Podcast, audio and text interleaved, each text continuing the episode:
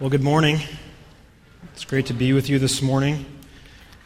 Um, I love serendipitous moments when we have people joining our church and it's Pentecost Sunday. And I say serendipitous with a wink. I think obviously God has uh, nice little surprises for us along the way. It was very fun and exciting for me to see all of you up here. It was, it's been great getting to know all of you new folks through that class, and um, we're just very excited that you're joining with us in mission at this church.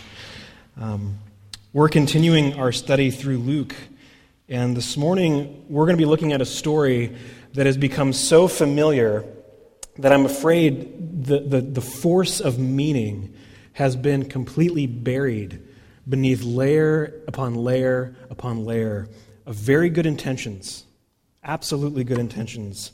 And we're all really familiar with this idea that we're going to be looking at this morning. Whether you're a lifelong churchgoer or this is your first Sunday setting foot in a church, most of us have heard of Good Samaritans. Whether it's hospitals and healthcare, or if we're thinking about legal provisions for helpful people, we all get the basic idea. It's good to be a good Samaritan. Which means that this morning we've got to work a little bit extra hard to strip away our cultural assumptions about what is happening in this story. So, no offense to those of you that do fundraising for hospitals, but Luke may have had more in mind than just a good plug to get people to give. And we're going to look at that this morning. So, let me read our passage and pray for us, and we'll get started. This is from Luke chapter 10. On one occasion, an expert in the law stood up to test Jesus. Teacher, he asked, What must I do to inherit eternal life? What is written in the law? He replied. How do you read it? He answered, Love the Lord your God with all your heart, and with all your soul, and with all your strength, and with all your mind, and love your neighbor as yourself.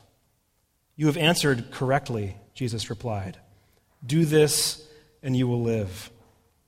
But he wanted to justify himself, so he asked Jesus, And who is my neighbor? In reply, Jesus said, a man was going down from Jerusalem to Jericho when he was attacked by robbers. They stripped him of his clothes, beat him, and went away, leaving him half dead. A priest happened to be going down the same road, and when he saw the man, he passed by on the other side. So too a Levite, when he came to the place and saw him, passed by on the other side. But a Samaritan, as he traveled, came where the man was, and when he saw him, he took pity on him. He went to him and bandaged his wounds, pouring on oil and wine. Then he put the man on his own donkey, brought him to an inn, and took care of him. The next day he took out two denarii and gave them to the innkeeper. Look after him, he said, and when I return, I will reimburse you for any extra expense you may have. Which of these three do you think was a neighbor to the man who fell into the hands of robbers? The expert in the law replied, The one who had mercy on him. Jesus told him, Go and do likewise. This is the gospel of Jesus Christ. Let's pray together.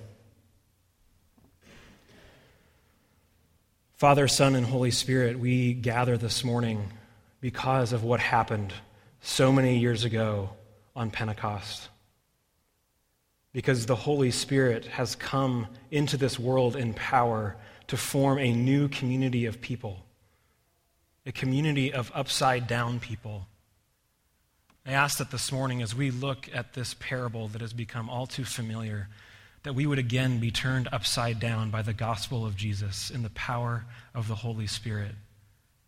We ask this in His name. Amen. Christians suck, shouted the goalie, Andy. It was the playoffs, and my soccer team was walking from one end of the sports complex to the other. And I don't remember the exact conversation, but I can still picture Andy's face as he shouted that at me and some other guys on our team. A good chunk of our soccer team was made up of friends of mine from our Christian school that we went to.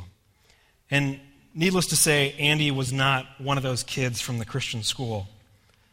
But as each of my friends from school remained silent, I realized that it was falling to me to answer this challenge. It was falling to me to make a good witness for my religion. And so I walked up to him and put my arm against his neck and slammed him into the backstop and said, You suck.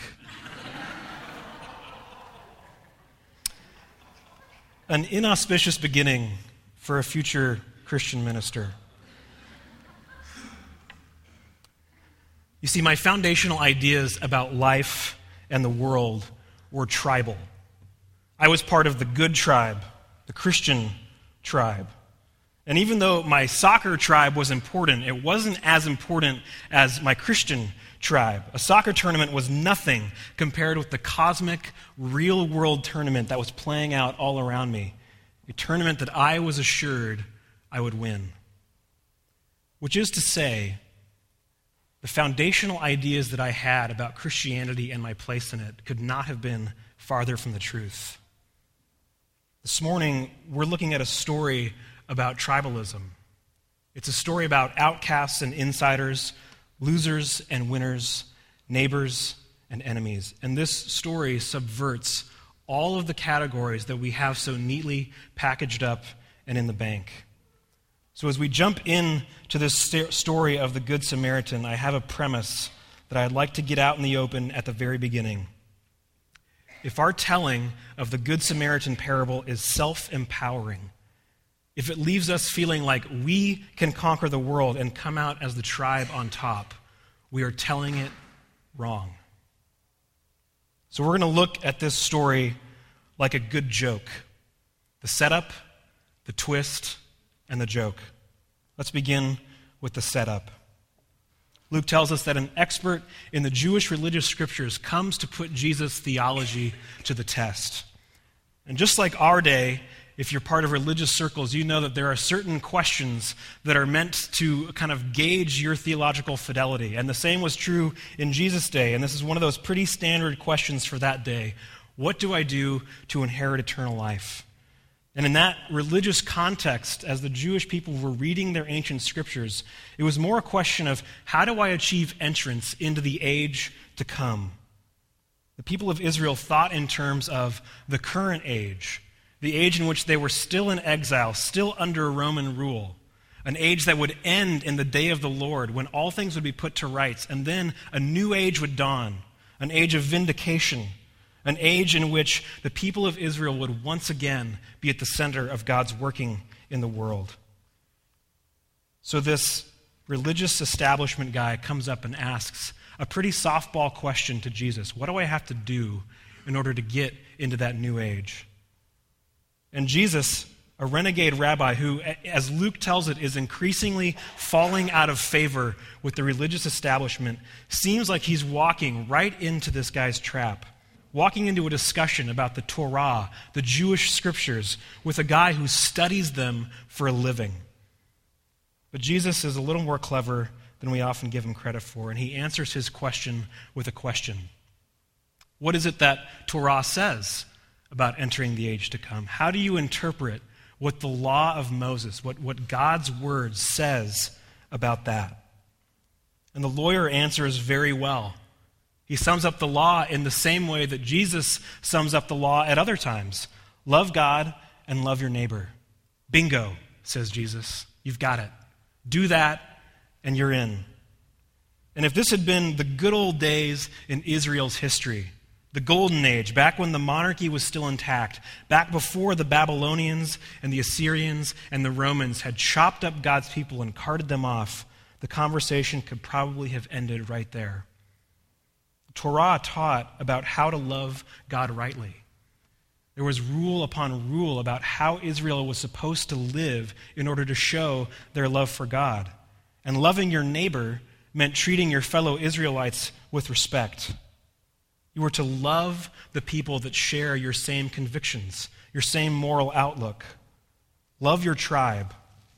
That was how it got translated after generation upon generation upon generation of people who were only surrounded by other people that looked and thought and acted just like they did. But now, the tribe had been infiltrated. Jews had intermarried with Assyrians, syncretizing Judaism with foreign, non Torah, non God approved worship. The Roman government was everywhere. Soldiers were constantly milling about. Some Jews were still holding out for God's promise that he would send a Messiah. But others of them had given up hope, and even worse, had been working in collusion with the Roman government, feeding off the distress of their own people. So, who exactly is my neighbor?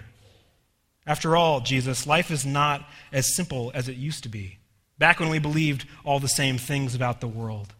So, if loving God and loving neighbor is how I enter into the age to come, we need to set up some boundaries. Because to be perfectly frank, there are people in my neighborhood whose entire lives are an antithesis to what God is doing. They do things that God condemns all the time, and they're not interested in seeing his new reign in the world. So, who exactly is my true neighbor? The world is unstable and unsafe. Who are the people that I'm supposed to love? Just people within my tribe, right? The lawyer is asking these questions, not so much out of fear, and even not really out of curiosity, but because he needs to know that his tribe is going to win the tournament. His tribe is going to come out on top, in which case, there's really no point in loving people from other tribes, especially enemies. And so, with these very real, very deep, foundational questions about identity in the world, this man is asking these questions, and Jesus takes a breath and says, You know, three men walked into a bar. There's a butcher, a baker, and a candlestick maker. Jesus uses a very ancient form of storytelling in which there are triads set up. We still have jokes like this today a priest, a rabbi, and a Baptist minister. As an aside, as a kid growing up in a Baptist church, I never understood how a priest, a rabbi, and a Baptist minister were walking into a bar because I don't know any Baptists that walk into bars. but in Jesus' joke, there's this shocking, almost disgusting twist. We could say it maybe like this Mother Teresa gets attacked on a dangerous stretch of highway, beaten, robbed, and left for dead.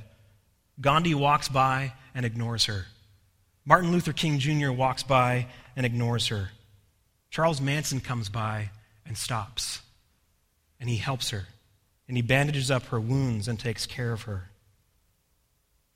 But really, there are no parallels in our culture to understand how Jews felt about Samaritans, to really understand how shocking Jesus' story really is. And mainly that's because I don't think there's really hardly any issue that I could safely say every single person in this room is on the exact same side of. We all have different views about a lot of different things. And so it's difficult for us to understand this centuries long hatred between Jews and Samaritans. You see, people like this lawyer that were coming to Jesus, they were trying to keep themselves pure according to God's word. They were trying to wait for God rightly to come in and make life okay. The Samaritans were descendants of people who stopped waiting. They were descendants of people who intermarried with their enemies and set up a new religion. They claimed the same fatherhood. They claimed Abraham as their true father, and yet they worshiped uh, wildly out of bounds of God's word and God's law. These people were heretics in the eyes of the Jews. They were evil, evil people. But by now, I'm sure that many of you that have heard this story before are saying, yeah, okay, we get it. Charles Manson, probably not the best analogy, but we get it. It's shocking, it's a twist. We're supposed to love people that are different than us. But you know, it's really tough to watch The Sixth Sense again and not know that Bruce Willis was dead the whole time. So good try, Steve. Sorry to ruin it. But there's just no way to say it in a more exciting way after you've heard it the first time. Bruce Willis is dead. You can shout it as much as you want. So why don't we just jump to the quick? We need to do better at loving unlovable people. And we'll give of ourselves to those poor outcasts out there who are not yet cool enough to be part of our tribe. But this response is like laughing at the wrong part of the joke. Jesus says, Three guys walk into a bar and we say, Good one. Oh, that was so great. And we're laughing so hard at the wrong part of the joke that the next thing we hear him say is, Go and do likewise. And we say, Yeah, yeah, yeah, we'll get to work. We're on it. But we haven't really listened to what he's trying to tell us. As I said before, if we walk away from this story feeling like our tribe is the generous tribe, our tribe is the good tribe that maybe gets tired out, maybe needs to hear stories like this to get re energized so we can go back out there and be the good and generous tribe to everyone else, we have missed the point. Because here's the joke. For a while now in Luke's gospel, Jesus has been harping on and on and on about his upcoming death. And the more he talks about it, the more confused his disciples get. As we've been saying for a few weeks now, we're, we're kind of at this cusp in Luke's writing. We're at this turning point where Jesus has set his face toward Jerusalem, which is to say, he has set his face toward death. And a few verses back, Jesus wanders up to the collective ear of his disciples, and he gives it a wet willy and a sharp blast of air, and he says, Can you hear me? I am going to die. And the disciples are like grabbing at a gnat. They can't, they can't hear it. They hear a buzzing. They don't get it. They don't really get it.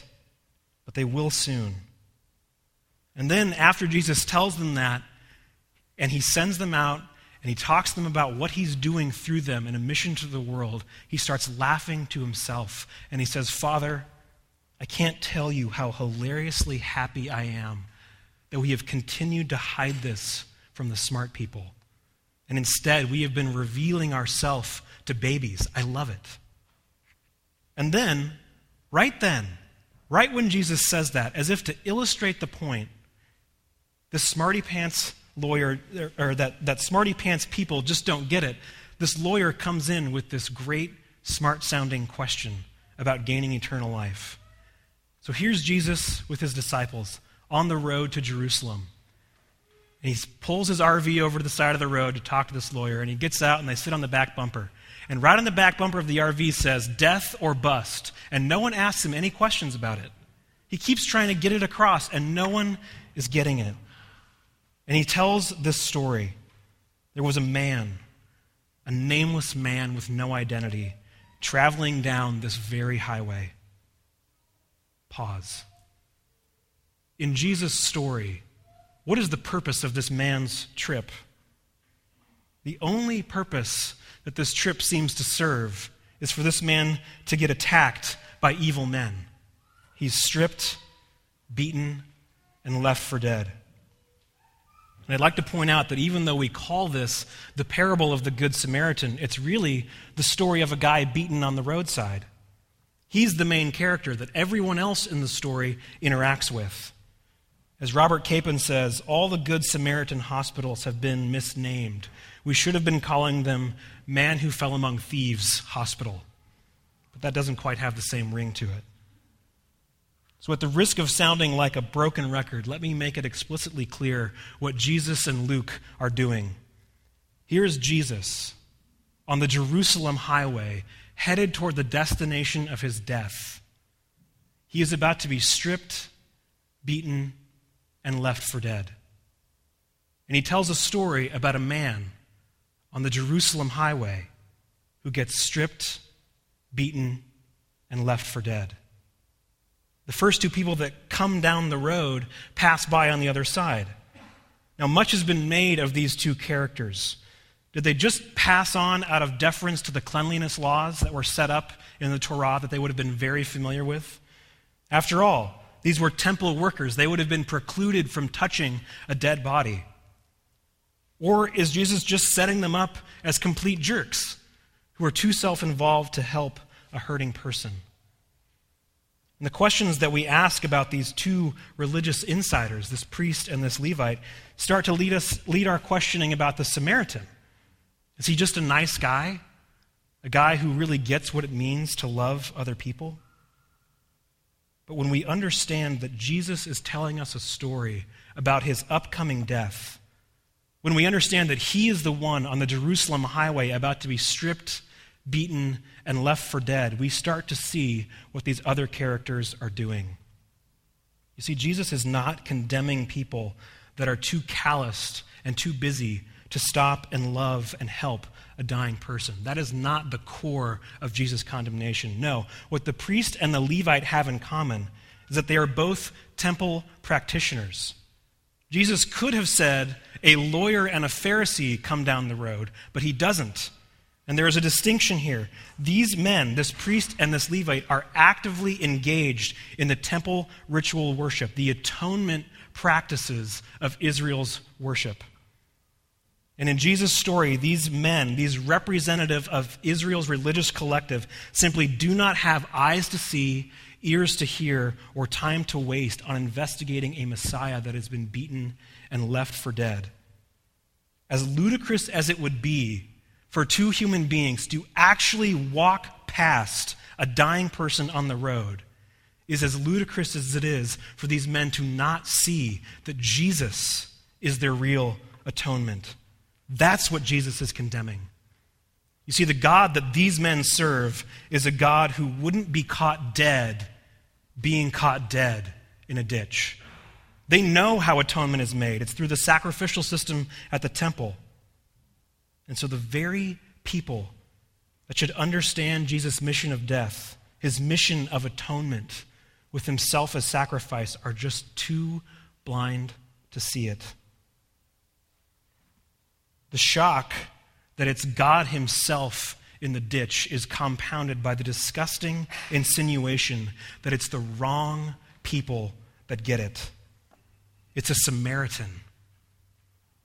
Luke is setting us up for Pentecost.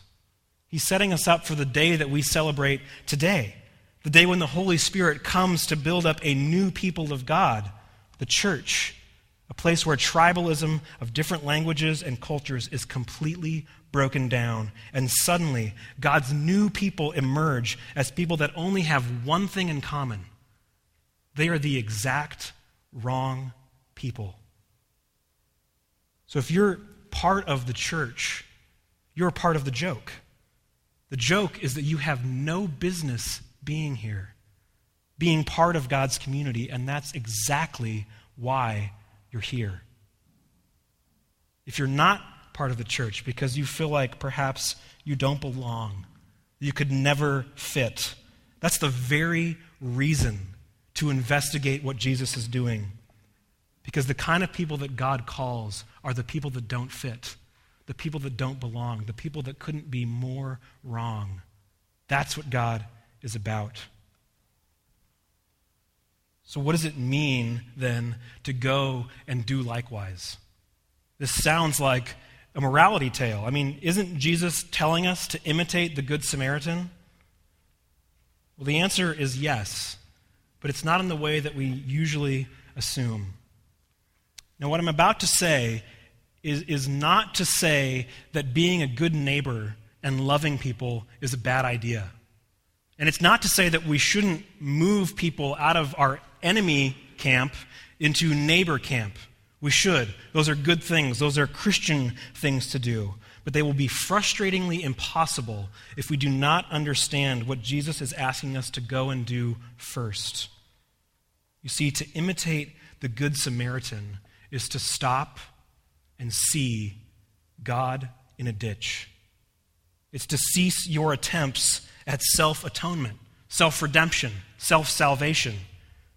Whether you think it's your religious do goodery, your tightly held doctrine, your care for the earth, or perhaps, most ironically, your care for your neighbors that will atone for your mistake. You are those first two men walking by, too busy atoning for yourself to see God taking on the flesh of a neighbor and casting himself headlong into death for your sake. To go and do likewise is to not be embarrassed by finding God in a ditch, but rather bearing his wounds, entering into his suffering, filling up what is lacking and what we keep circling back to over and over and over again is the, in the Gospel of Luke is that to follow Jesus is to follow him into his death. And this has absolutely earth shattering implications for who we are as individuals, for who we are as a church, for how we act as individuals, and as a church. And that we don't have time to, to really go into all the implications because we would be here forever. Here's the crux. If we continue to conceive of ourselves as people that largely have it together, as people that will achieve salvation through winning, through effort, we'll take one look at God in the ditch and pass by on the other side. If you're a winner, you can't worship a God who could fail as badly as a Messiah dying on a cross like a criminal. What an inconvenient God lying there in the roadway, and you are forced to make a choice. Either pass by on the other side and ignore him, or stop and enter in to his suffering. But if you want to be a good Samaritan, you must start by being a Samaritan, an outcast, a loser, a person with no claim on anything or anyone. So when you come across the one person for whom power and coercion are real, viable options. The kind of power that could turn the world upside down. The kind of power that only a king, only a God could have. And you see him instead, instead of using that power, you see him embrace failure and lastness and lostness and death. You realize that down is up because if God works this way, then all of our assumptions about the world have to be undone. And now, now, Good Samaritans, there is not a person in this universe that you could point your finger to and say, that person doesn't belong. That person isn't invited. That is the wrong kind of person. Because if you have been stopped on the road by a God who has been beaten, stripped, and left for dead, if you can embrace and be embraced by that kind of God, a God who is that wrong, you can embrace and be embraced by all the wrong people in the world. And when people think that you're crazy, as they see you embracing wrong people and they ask you, hasn't it cost you just a little bit too much? You'll look at God and you'll look at yourself and you'll say, What cost? What cost? He has done everything. Let's pray.